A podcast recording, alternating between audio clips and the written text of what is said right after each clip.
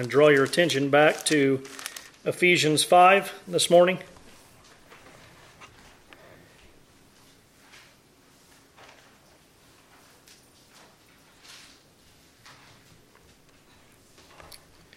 And although we will not be looking at all these verses, I think I'd like to read Ephesians 5 1 through 17 this morning as we begin. So listen to God's holy word, um, inspired, uh, inerrant, and from the, the pen of Paul. Therefore, be imitators of God as beloved children, and walk in love as Christ loved us and gave himself for us a fragrant offering and sacrifice to God. But sexual immorality and all impurity or covetousness must not even be named among you as is proper among the saints. Let there be no filthiness, nor foolish talk, nor crude joking, which are out of place, but instead let there be thanksgiving. For you may be sure of this, that everyone who is sexually immoral or impure or who is covetous, that is, an idolater, has no inheritance in the kingdom of Christ and God. Let no one deceive you with empty words, for because of these the wrath of God comes upon the sons of disobedience. Therefore, do not become partners with them, for at one time you were darkness but now you are light in the Lord. Walk as children of light. For the fruit of light is found in all that is good and right and true. And try to discern what is pleasing to the Lord. Take no part in the unfruitful works of darkness, but instead expose them. For it is shameful even to speak of the things that they do in secret.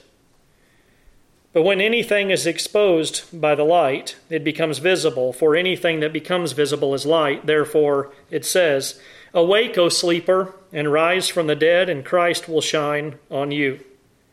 Look carefully then how you walk, not as unwise, but as wise, making the best use of the time, because the days are evil. Therefore, do not be foolish, but understand what the will of the Lord is. Let's go to the Lord in prayer. Our gracious Lord, our Heavenly Father, we thank you for the opportunity that we have, Lord, to come before you this morning, to unite our hearts in praise and thanksgiving, to, to unite our hearts in worship. Lord, we pray that our worship would be acceptable to you. Lord, we pray that you would just uh, cause the Holy Spirit to, to work here this morning, enlightening His word to us this morning, Lord, to to give us greater understanding of what amazing things, what miraculous things that you have done on behalf of sinners. Lord, we thank you for the work of Christ. We thank you that we are in Christ. Lord, that we have been redeemed. We have been uh, brought out of the kingdom of darkness into the kingdom of, of light. Lord, we thank you for the light of your word. Lord, we thank you for the work of the Holy Spirit and we just pray that you would be with us here this morning, that your presence would be known. Lord, as we as we seek to adore you and worship you here.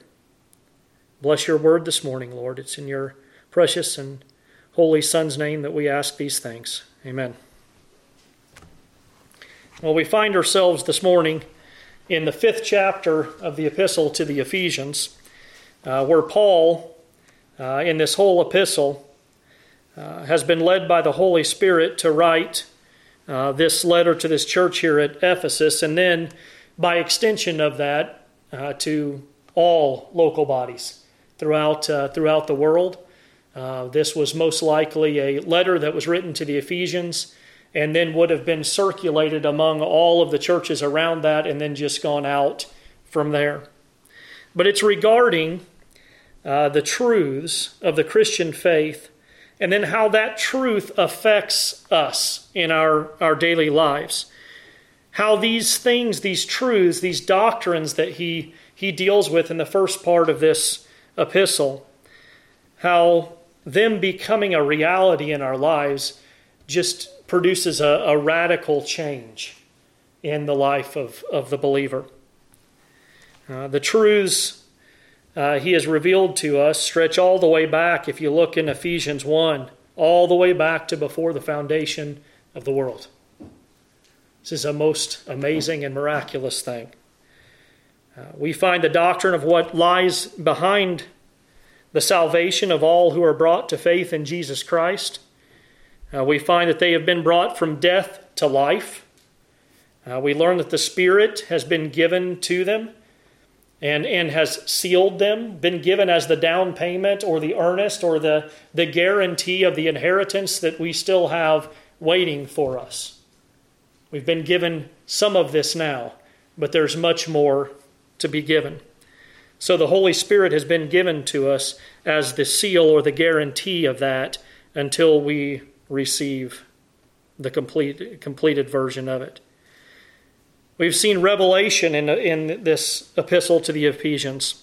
We've seen revelation of the mystery and purpose of God in bringing salvation to both the Jew and the Greek, making them fellow heirs and members of the one body, members of the same body, uniting them together. And we have that sevenfold unity that we looked at in Ephesians one body, one spirit, one hope one Lord, one faith, one baptism, one God and Father of all. This unity that unites two groups that were at great odds with one another, making them one. We see evidence of this truly radical change in the lives of these believers. This is something that is completely contrary to the natural state of fallen man to be able to be at unity with anybody else. We don't find that to be natural in and of the flesh. This is something that must be done through a change that is wrought in fallen man. Something must take place. The sinner, dead in trespasses and sin, has been made alive. That there's no more powerful display Paul says, of the power of God than the resurrection of Jesus Christ. And that is the same power that he works in us when he raises us from death to life. This is a, a most amazing miracle. And as we've been making our way through this epistle, we found here in the second half, chapters 4 through 6, Paul has been showing us the effects of this new creation, hasn't he? Um, and I, I trust that we'll see even more this morning how this new life is in complete opposition to that life that we had before, that life that was from the flesh. We recently looked at Ephesians 4:22, it's probably been 3 or 4 weeks ago now, where the apostle tells us to put off the old self and put on the new. Uh, that new self that belongs to the uh, the life that Christ has given us. In Ephesians 4:22, he says, "Put off your old self, which belongs to your former life, former manner of life, and is corrupt through deceitful desires." And then he goes on in Ephesians 24 to tell us to put on the new man, the new self, created after the likeness of God in true righteousness and holiness. These two things, the old man and the new man, are at complete opposite ends. They're completely polar opposites of each other, completely different. And as we looked at last time we were here, which was the week before last, the start of chapter 5, we looked at uh, that Christ is our example of what it looks like to live and having put on the new man. He tells us to, to walk in love as Christ loved us and gave himself for us. This is our example. And it's through his work that we've been saved. It's through him that we've been made alive, brought from death to life. Through him and through his life that we've been made into a new creation. And we're to live to him who has given life to us. New life, this new life, has produced within the believer, by the indwelling of the Holy Spirit, a new spring, if you will, a new, a new set of desires, um, new things that we love, new things that we hate. But it's, there's a new spring, there's, a, there's a, a new source of life within us. Paul's going to bring this out a little bit this morning, even more, as we look uh, further into Ephesians 5. And he's going to put a contrast there once again between darkness and light. Darkness and light. Paul begins in Ephesians 5 and verse 3, where we're going to start this morning, having already looked at verse 1 and 2. Paul tells us, But sexual immorality and all impurity or covetousness must not even be named among you as is proper among the saints. Paul is telling us that these things are inconsistent or incompatible with the character of Christ and those who have been made alive in Christ. Saints, which is what he says here, must not be named among you as is proper among the saints. These sins are not to be found among you, not even to be named among you. He's telling the people that he's writing this to, you are saints, these, these Christians. He's already said back in Ephesians 1 to the saints who are in Ephesus, it's those that have been set apart, those who have been called, those who have been made holy. This is who he's, he's writing to. And he says, Saints of God, and not this false notion of saints, not this, this Roman Catholic idea of the sainthood, where one can achieve and, and, and reach this by proclamation of the church, this level of sainthood. That's opposed to what the Bible teaches us that saints are. Saints are those who have been set apart. The biblical sense of what a saint is, is one who has been set apart, one who has been called, one who has been made holy. The language should make us think of the vessels used in, in the Old Testament that were, that were made holy. They were sanctified for use in the worship of God. They were not to be used for common things. They were made holy. They were set apart for a particular purpose, to be used for the glory of God, for His worship, and to praise Him and adore Him.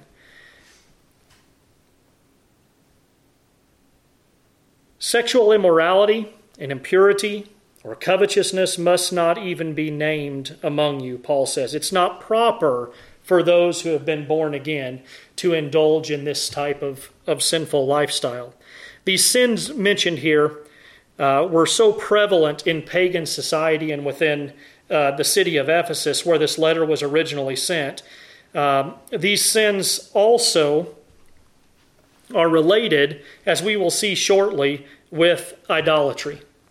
Uh, there's, a, there's a connection that Paul makes here that I think that, that we need to be cognizant of, that they're related to idolatry. And, and this idol worship, indulging in this sexual immorality, was very, very prevalent in the city of Ephesus and much of the world at this time. If you remember back in Acts chapter 19, uh, I, I, I believe we've read that recently.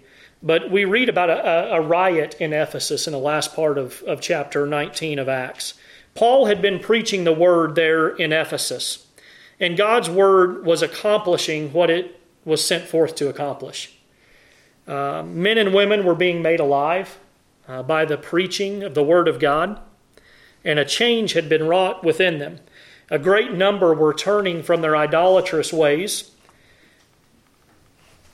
and along with that went the practices that they had been accustomed to and taking part in. These new converts had even gathered together and they had burned their books, which contained their, their pagan practices and magic arts, as we read in chapter 19.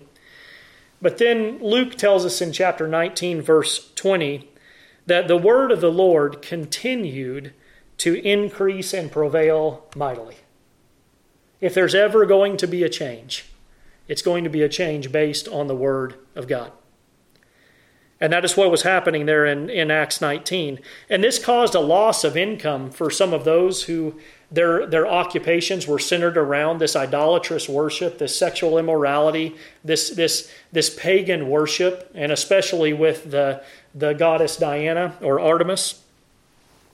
And it was, it was characteristic of those lives that were taking part in that idolatrous worship that they would be involved in sexual immorality.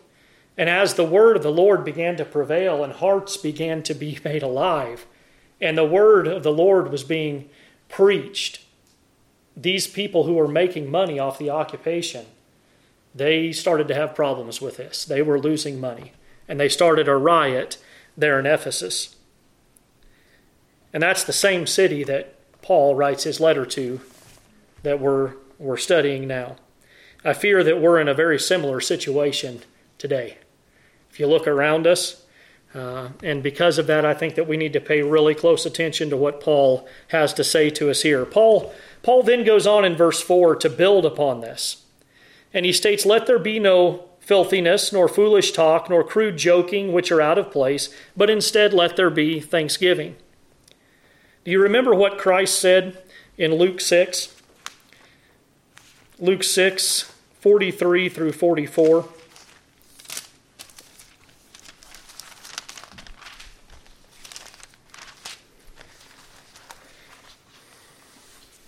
These things that Paul is talking about here in verse 4 have to do with our speech uh, filthiness, foolish talk, crude joking. Christ in, in Luke 6 43 says, For no good tree bears bad fruit, nor again does a bad tree bear good fruit. For each tree is known by its own fruit, for figs are not gathered from thorn bushes, nor are grapes picked from a bramble bush. The person out of a good out of the good treasure of his, his heart produces good, and the evil person out of his evil treasure produces evil. Listen to what he says here. For out of the abundance of the heart, his mouth speaks. Out of the abundance of his heart, his mouth speaks. Paul is telling the Ephesians don't let this type of talk be your practice. Your old dead heart has been replaced with a new heart.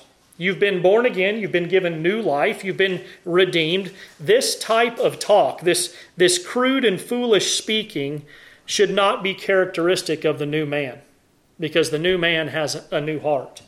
These are characteristics of the old man. And out of the abundance of the old man's heart, this type of speech comes forth. Instead, Paul says, let our speech be characterized by thanksgiving. Isn't that a contrast? Crude, lewd, filthy speech versus thanksgiving. What a contrast there is there. This new heart is to be overflowing with praise. And praise for what? For the gift of God's grace, for the gift of salvation, by grace alone, through faith alone. This is what should come out of the heart of one who has been redeemed, one who has had grace lavished upon them. Isn't that what Paul said earlier in Ephesians? He's lavished his grace upon us. One who was even while dead in trespasses and sins, made alive, what is there left but thanksgiving to come out of the heart of one who has experienced such a thing? So let thanksgiving be your talk. Let it be that which flows naturally from your lips. This is what is fitting and proper for the saints of the Lord. These things mentioned in verse 3 and 4 are descriptions of the old man and the passions of those dead to God alienated from God. They're, they're, they're what flows out of the life of one who is still in the flesh. And then in verse 5, Paul repeats himself for emphasis, and he attaches a warning to what he is saying. In verse 5, he says, For you may be sure of this, that everyone who is sexually immoral or impure or who is covetous, that is, an idolater, has no interest, or excuse me, has no inheritance in the kingdom of Christ in God. Paul is saying this is a fact, this, this is a truth. Those who practice these things have no inheritance in the kingdom of Christ and God. It's interesting to see covetousness is linked twice here in verses 3 and verses, verse 5 with the sins of immorality. Paul even clarifies what this sin of covetousness actually is and what the root of that sin uh, and what the root is that's behind it. Look again at verse 5. He says that, uh, or who is covetous, that is an idolater. At the very heart of the sin of covetousness is have is wanting or desire or or looking to to have that which you don't already have or that which is not yours. In fact, the, the heart of covetousness is idolatry. It is placing yourself above others, your desires being more important than the desires of others. It's the creature saying to the Creator, I want what you have not given me. It's putting my will above the will of the Creator, my desires over the desires of God for what I have or don't have. It's idolatry. It's worshiping self and putting self gratification as that person's God, as a thing to be sought after, of supreme importance, even over above what the Creator says is important for you. Well, this idolatry rules in the hearts of men and women who are lost. They'll worship anything but God. The lost man will worship anything but God, and if they have nothing else to worship, they'll worship themselves. That's idolatry. This is not the case, though, for those who have been redeemed from the power of sin and death. So Paul warns his readers and his listeners that they may be certain of that, of this, that, that those who practice these things have no inheritance. They have no place in Christ's kingdom. I think we have to pause for a moment and be very thankful, though, that what Paul means here is that this is the case for those who, lives li- who live lives who are continuously involved in this type of behavior, or that is the practice of their life in general. There's not a single child of Adam who hasn't at one time or another fallen into these sins, which would make us guilty, which does make us guilty. And if this was characterized as having done this sin one time, we would all be without any inheritance in the kingdom of Christ or God. So, what we see here is Paul is saying that this cannot be a continued pattern or a consistent thing or a, a pattern of life in a believer. The Christian has been forgiven. This is, this is a. Let, let, our, let our conversation, let our, let our talk, let that which flows out of our mouth be thankfulness. What do we have to be thankful for? Our sins have been forgiven. This is a most miraculous thing. Our sins have been forgiven.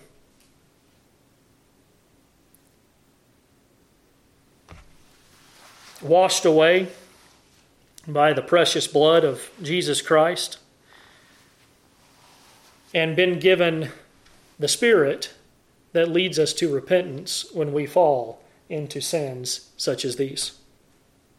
You remember the Samaritan woman at Jacob's well? You remember that that uh, historical account there?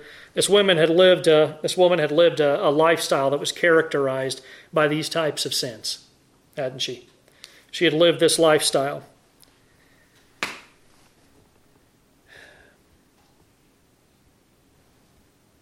Same lifestyle that's detailed for us in verses 3 and 5. But Christ met this woman there at the well. Providential meeting. And he meets this woman, and something changes in this woman. That this was once her lifestyle. But he did a work in her. And we read further on in that account in John 4, 439 that many Samaritans from the town believed in him because of the woman's testimony. Something radical had happened in this woman's life. What was her testimony before? If you read the commentaries on that passage of Scripture, you will often find commented that this woman was going to the well at that time of day because she wasn't accepted to be there because of her lifestyle by the, at the times that most women would come to this well. She was an outcast because of her sexual immorality, even in a place where sexual immorality was not uh, held in, in such a, a negative view. But yet, the state of her life that had so consumed her that she wasn't even accepted. And yet, Jesus meets her there. And we all know the story of this But something changes, changes in her that almost immediately, what she bears witness of is totally opposite of that which she bore witness of before. That many came to Christ on account of her testimony, of her witness. Something had changed. Many Samaritans of that town believed in Christ because of that woman's testimony. What about David? Do we see an example of this type of sexually immoral, sexual immorality, idolatry, covetousness in the life of David? David stayed at home when it was the time of year, spring, the time of year when the kings went to battle. This was the time appointed for them to do such, and he stayed at home. And the sin of immorality and covetousness overcame him. He desired what wasn't his, and he lied and even murdered to cover up that sin. Putting his will above the will of the Creator. What is that? That is idolatry. Do you see how Paul links here idolatry and covetousness with the sins of sexual immorality? But thanks be to God, there is forgiveness for sin even sins such as David had. In 1 Corinthians 6, verse 9 through 11, there are some of these sins of sexual immorality listed here in this letter to the church at Corinth from Paul. He says, Or do you not know that the unrighteousness unrighteous will not inherit the kingdom of God? Do not be deceived. He's saying this once again. Don't be deceived by this. You know this for sure. Do not be deceived, neither the sexually immoral, nor idolaters, nor adulterers, nor men who practice homosexuality, nor thieves, nor the greedy, nor drunkards, nor revilers, nor swindlers will inherit the kingdom of God. Does that sound familiar? Sounds just like what he says in Ephesus. But, here's the forgiveness. But, you were washed, you were sanctified, and you were justified in the name of the Lord Jesus Christ and by the Spirit of our God. There is forgiveness of sin. So, what Paul is saying again here is that those who live their lives according to this pattern or continue to do so have no part in the kingdom. And he warns the body of believers here in Ephesus that these sins cannot and will not be the pattern for them. If a Christian falls into this type of sin, the Holy Spirit leads that one to repentance, just as he led David to repentance. And we have the greatest psalm of contrition in Psalm 51, written by David after he was approached by Nathan the prophet regarding his sin, leading him to repentance. But here is the warning that those who practice these things will have no part in the kingdom. In Revelation 21, John is recording for us the vision that he has been given to see of the New Jerusalem, and he is describing the greatness and the beauty of this, this city. And in Revelation chapter 21, in 22 through 27, let me just turn there real quick. Revelation 22, excuse me, 20, uh, 21, verse 22 through 27. He says, And I saw no temple in the city, for its temple is the Lord God, the Almighty, and the Lamb. And the city has no need of the sun or moon to shine on it, for the glory of God gives it gives it light, and its lamp is the Lamb. By its light will the nations walk, and the kings of earth will bring their glory into it, and its gates will never be shut by day, and there will be no night there. They will bring into it the glory and the honor of nations.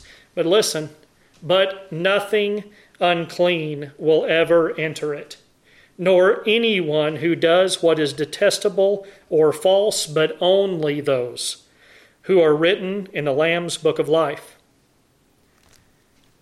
And he says, down just a little bit further, he describes that who that anyone is from verse 27 of the passage we just read.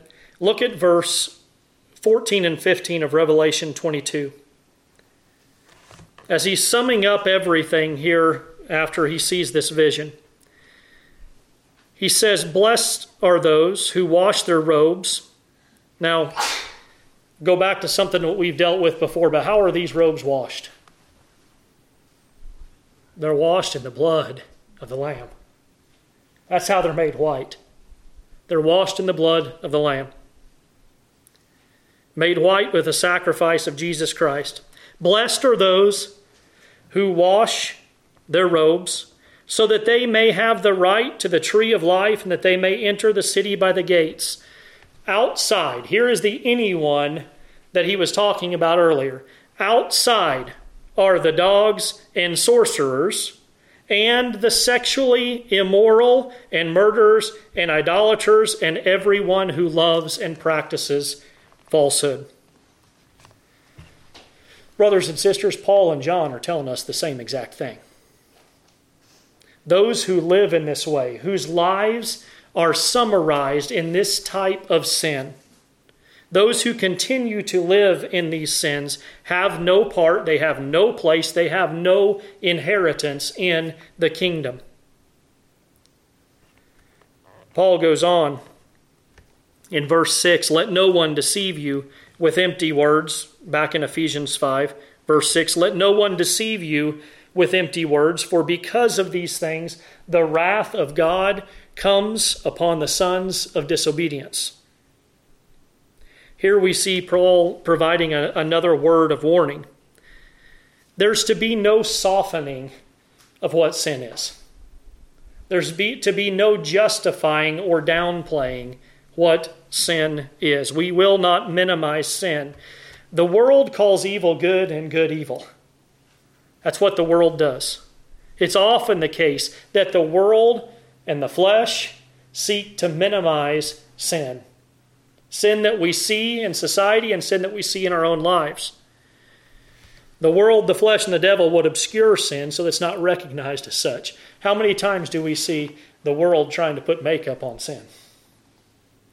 Trying to put sin in a light that makes it not so bad.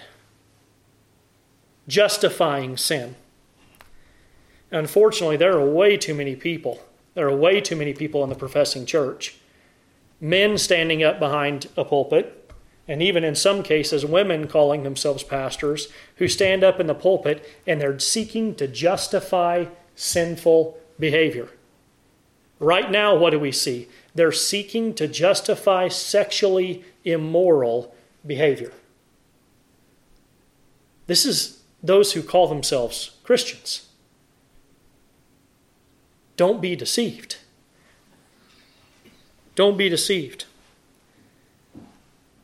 Paul says, Let no one deceive you with empty words. This is the same Paul, the apostle, according to the will of Jesus Christ, called to be an apostle by Christ himself, who placed an anathema on those who would preach another gospel. Let them be accursed, Paul said. Paul knew that there were those who would preach contrary to the gospel that Christ gave to him. Those who would make sin to be a little thing. They would minimize sin. They would, they would talk about sin in a way and even make it seem as if the sinfulness itself was holy and righteous. What do we see today? It's the same thing Paul was seeing in his day. Let no one deceive you. Don't be fooled by the world. Don't be fooled by the enemy. Don't even be fooled by those who disguise themselves as servants of light. Paul says in 2 Corinthians 11, verse 13 and 15 For such men are false apostles, deceitful workmen, disguising themselves as apostles of Christ. And no wonder, for even Satan disguises himself as an angel of light. And then he says, So it is no surprise if his servants also disguise themselves as servants of righteousness. Isn't this what Satan did in the garden? Isn't that what he did? When he came to Eve in Genesis 3, verse 4,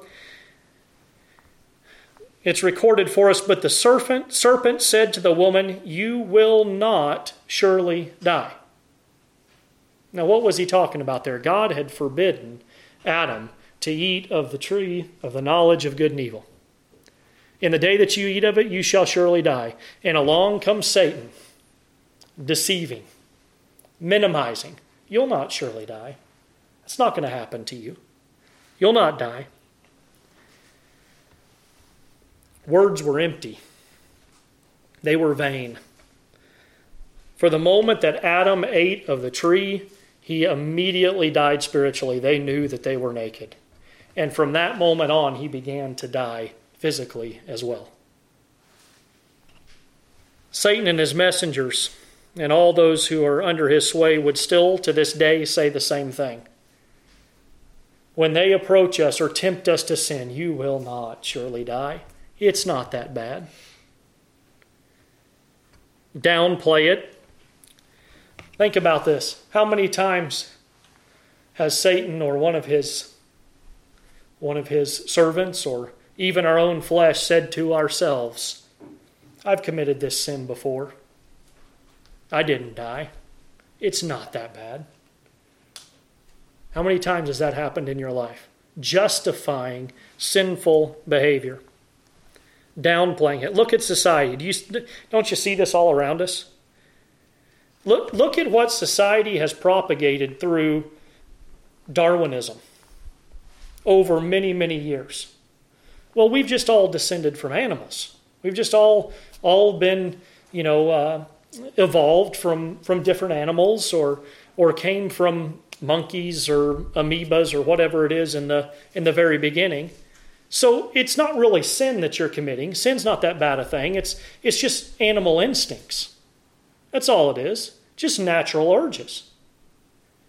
All the time, throwing sin in the face of their actual creator. This is what society does. Paul says that those words are empty, they're vain, they have no truth in them. For the wrath of God comes upon the sons of disobedience.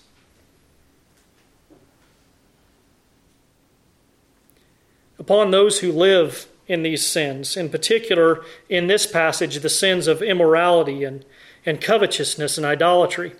I know we've looked at this before, but let's turn really quickly to Romans. Let me show you what this is here. Romans 1 18 through 32 For the wrath of God is revealed from heaven against all ungodliness and unrighteousness of men who by their unrighteousness suppress the truth. For what can be known about God is plain, because God has shown it to them, for his invisible attributes, namely his eternal power and divine nature, have been clearly perceived ever since the creation of the world and the things that have been made, so that they are without excuse. For although they knew God, they did not honor him as God or give thanks to him, but they became futile in their thinking, and their foolish hearts were darkened. Claiming to be wise, they became fools and exchanged. Here is idolatry. And then I want you to see what it leads to. Do not be deceived. Paul says, The wrath of God is come upon the sons of disobedience. Idolatry, right here. Claiming to be wise, they became fools and exchanged the glory of the immortal God for images resembling mortal man and birds and animals and creeping things. Therefore, God gave them up in the lusts of their hearts to impurity, to, dis- to the dishonoring of their bodies among themselves, because they exchanged the truth of God for a lie and worshiped and served the creature rather than the Creator who is blessed forever. Amen. For this reason, God gave them up to dishonorable passions, for their women exchanged natural relations for those that are contrary to nature, and the men likewise gave up natural relations with women and were consumed with passion for one another, men committing shameless acts with men and receiving in themselves the due penalty of their error. And since they did not see fit to acknowledge God, God gave them up to a debased mind to do what ought not to be done. They were filled with all manner of unrighteousness, evil, covetousness, malice. They are full of envy, strife, murder, strife, deceit, maliciousness. They are gossipers, slanderers, haters of God, insolent, haughty, boastful, inventors of evil, disobedient to parents, foolish, faithless, heartless, ruthless. They know not God's righteous decree. They, though they know God's righteous decree that those who practice such things deserve to die, they not only do them, but give approval to those who practice them. How did this passage start? For the wrath of God is revealed from heaven. What does Paul tell us? Paul tells us that because of this, the wrath of God comes upon the sons of disobedience.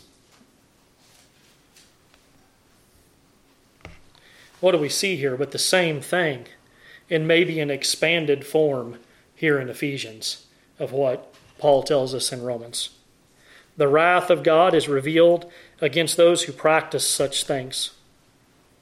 And what is it in that passage in Romans that leads to these sins? It's idolatry.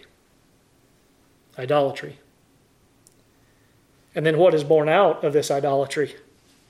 All manner of sinful desires, immorality, men and women ruled by the lusts of the flesh, dishonoring their bodies because of their idolatry, unnatural relations, which the world wants to deceive you and call good.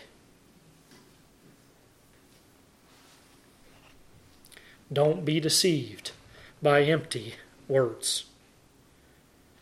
A debased mind will surround sin with empty words to try and make that sin acceptable.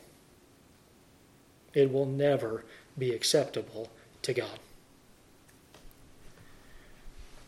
Turn with me once more to Revelation. I want to show you something. Revelation chapter 2. Some of you will remember when we went through the seven letters to the seven churches in Asia Minor. Look at the church to Ephesus and look in particular at Revelation 2, verse 6. Christ tells the church here, he has John write this letter to the church, to the angel of the church, the pastor of the church. He says in verse 6 Yet this you have. This is a commendation from Christ to the church at Ephesus. Yet this you have.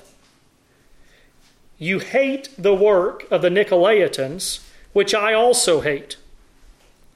And then in the letter to the church at Pergamum, in Revelation 2, verses 14, but I have a few things against you. Now, not a word of commendation, like he had for the church at Ephesus, but a word of condemnation to the church at Pergamum. But I have a few things against you. You have some there who hold the teaching of Balaam, who taught Balak to put a stumbling block before the sons of Israel so that they might eat food sacrificed to idols and practice sexual immorality. So, also, along that same line, Christ tells this church, you have some, some within the church at Pergamum, who hold the teaching of the Nicolaitans.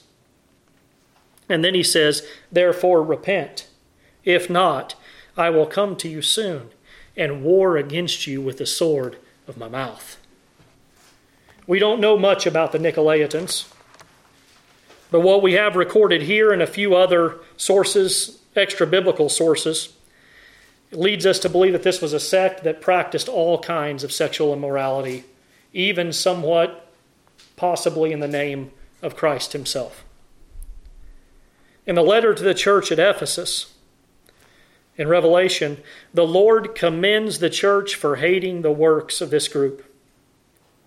Maybe they listened to what Paul told them here in Ephesians 5. Maybe they listened to him as he warned the church not to be deceived by those who would make it seem as if sin was good. And it appears that some may have been deceived in the church there in Pergamum because there were some in the church who held to the teaching of this group. And they had failed to do what Christ said to the Ephesian church that the Ephesian church has, had done. Look at Revelation 2 2. I know your works, your toil, and your patient endurance, and how you cannot bear with those who are evil, but have tested. But have tested those who call themselves apostles and are not, and found them to be false. The church there in Ephesus was not deceived by these. Don't be deceived by empty words.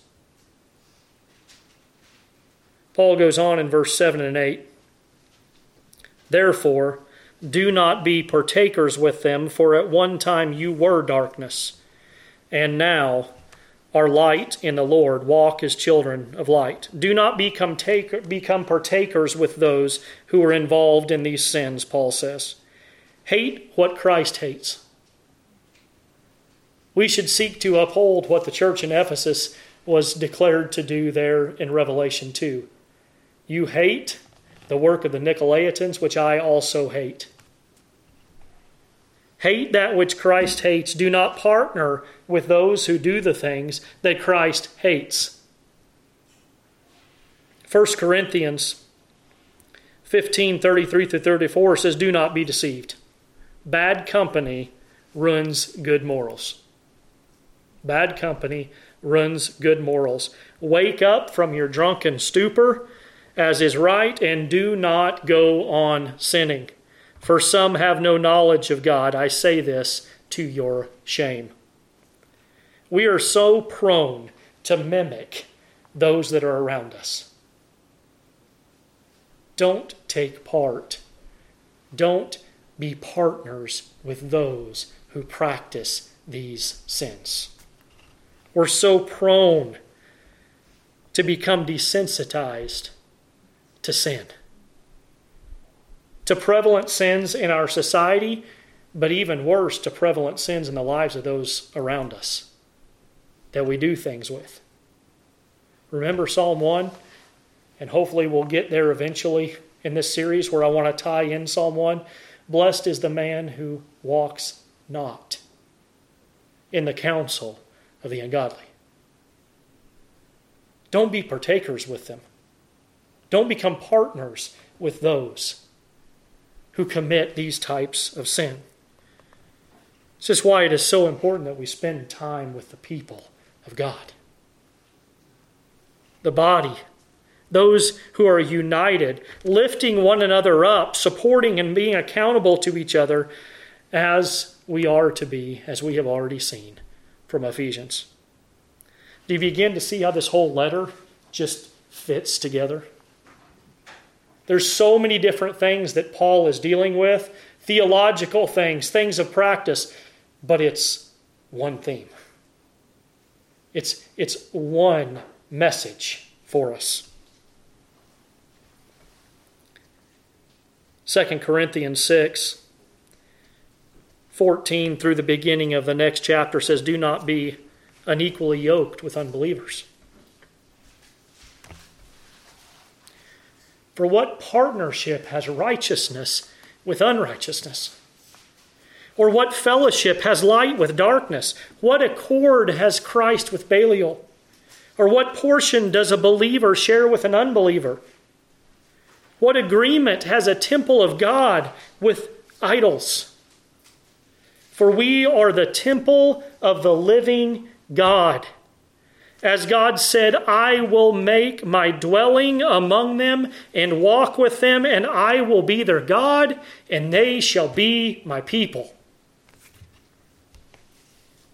Therefore, go out from their midst and be separate from them, says the Lord, and touch no unclean thing. Then I will welcome you, and I will be a father to you, and you shall be sons and daughters to me, says the Lord Almighty. Since we have these promises, beloved, let us cleanse ourselves from every defilement of the body and spirit, bringing holiness to completion in the fear of God. Be separate. Or as Paul states it here in our letter, do not become partakers with them.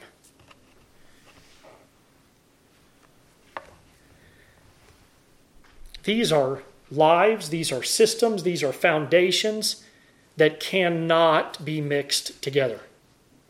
It can't be. They cannot exist together. You cannot serve two masters. You can't live in the kingdom of Christ and in the kingdom of this world. Things don't work that way.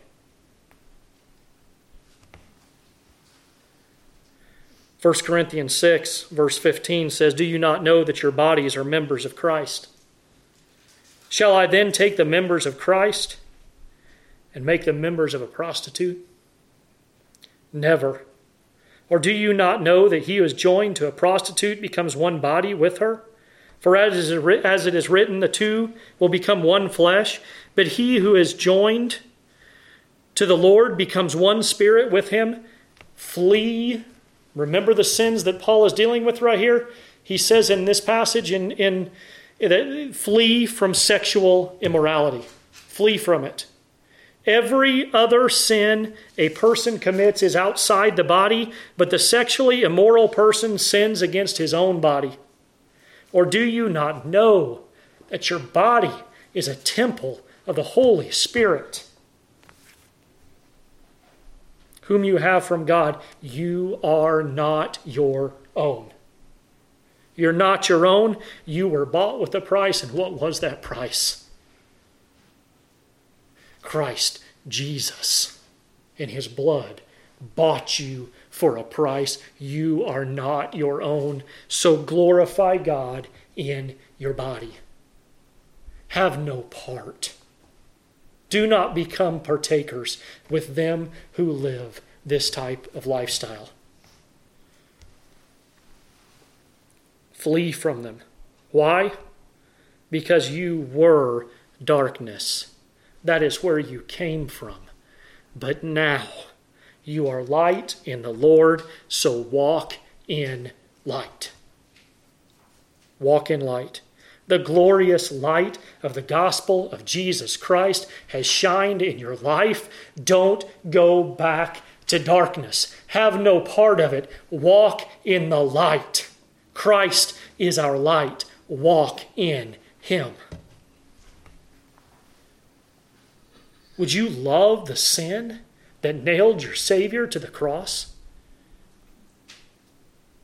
Would you want that to be characteristic of your life? Flee from that sin. Walk in the light as children of light. Do you see what's been done for you? Do you see that? You had a heart of stone. Ezekiel 36, 37, one of my favorite passages. In Ezekiel 36, he took out that heart of stone. He did that for us and gave us a heart of flesh. We were dead, and he made us alive lost in sin, without hope, without God in the world, and Christ Jesus died that the Father might be our Father.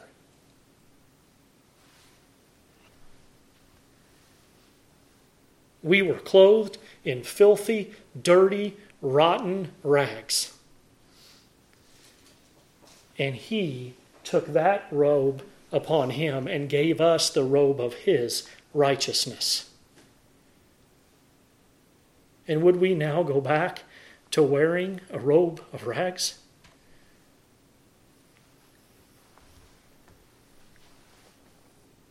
Look at all he's done for us. Delivered us out of this kingdom of darkness. You were once darkness. And he's transferred us into the kingdom of Christ, the kingdom of light into the very kingdom that those who practice these sins he's talking about, he tells us have no inheritance. in this kingdom. We've been translated from the kingdom of darkness into the kingdom of light.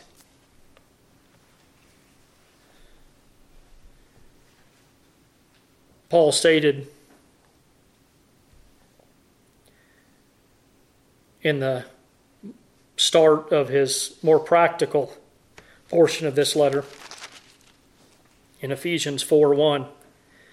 I therefore, a prisoner for the Lord, urge you, urge you, I plead with you to walk in a manner worthy of the calling to which you've been called. Now we're told, walk in the light as children of light. There's something, and I, I hope we have more time to get to this because we're out of time. But there's something that keeps on coming up in Paul's letter here about walk. Walk in a manner worthy of the calling to which you've been called. Walk in light.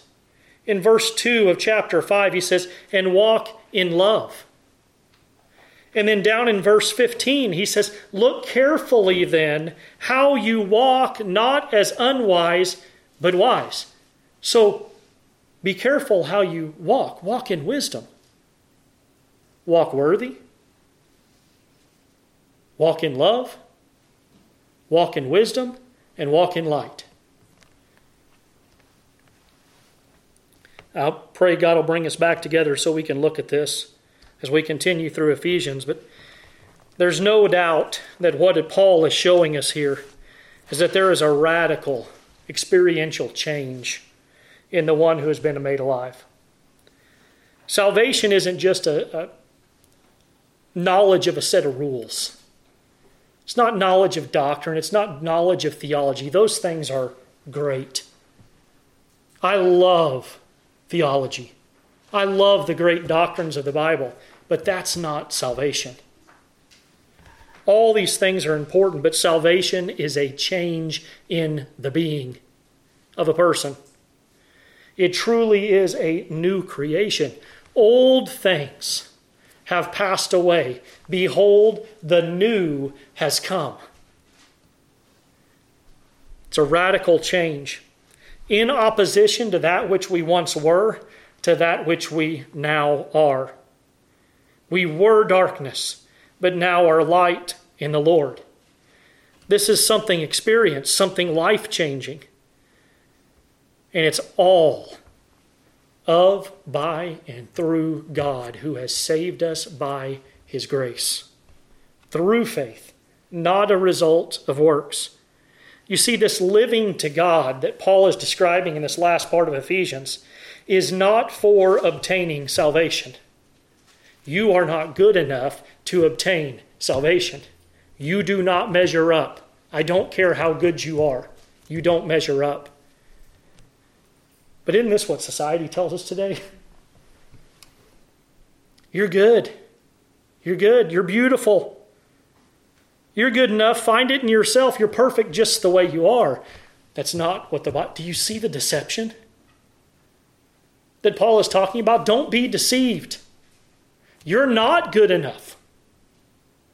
You don't have it in and of yourself. You can't fight this battle. Christ has fought the battle and been victorious. And the Holy Spirit has been given to us to enable us, to give us power you don't do these things. You don't live this life to receive salvation. You live this life as a result of your salvation and the indwelling and the power of the Holy Spirit. Don't get that twisted.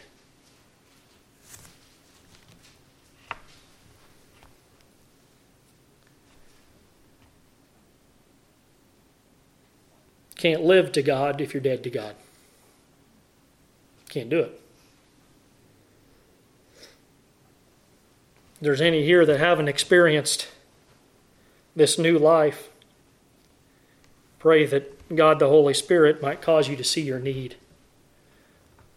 See that you can't do it and draw you to Christ where you might find rest for your soul, life and light. And for those of us who have experienced this salvation, who've been redeemed, who have been brought into the family and made members of the one body. Pray that we find even more grace and power through the Holy Spirit to walk as children of light. Glorify our God and Father to the praise and the glory of Jesus Christ through the power of the Holy Spirit. Now let's pray.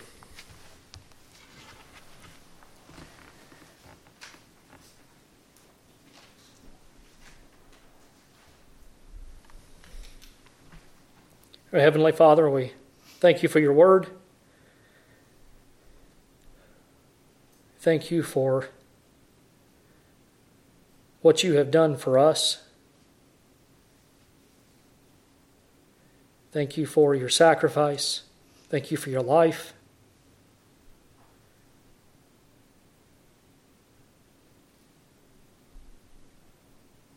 Thank you for the payment for sin that Christ made on our behalf that we could never hope to pay.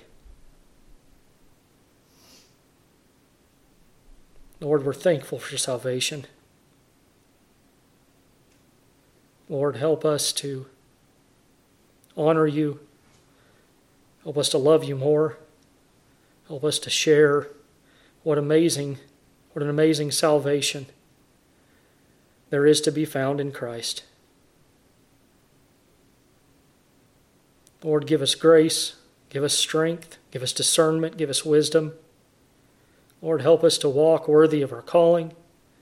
Help us to walk in love. Help us to walk in wisdom. And help us to walk as children of light. As we've been removed from that kingdom of darkness and placed in the kingdom of light, Lord, help us to walk in, in that manner.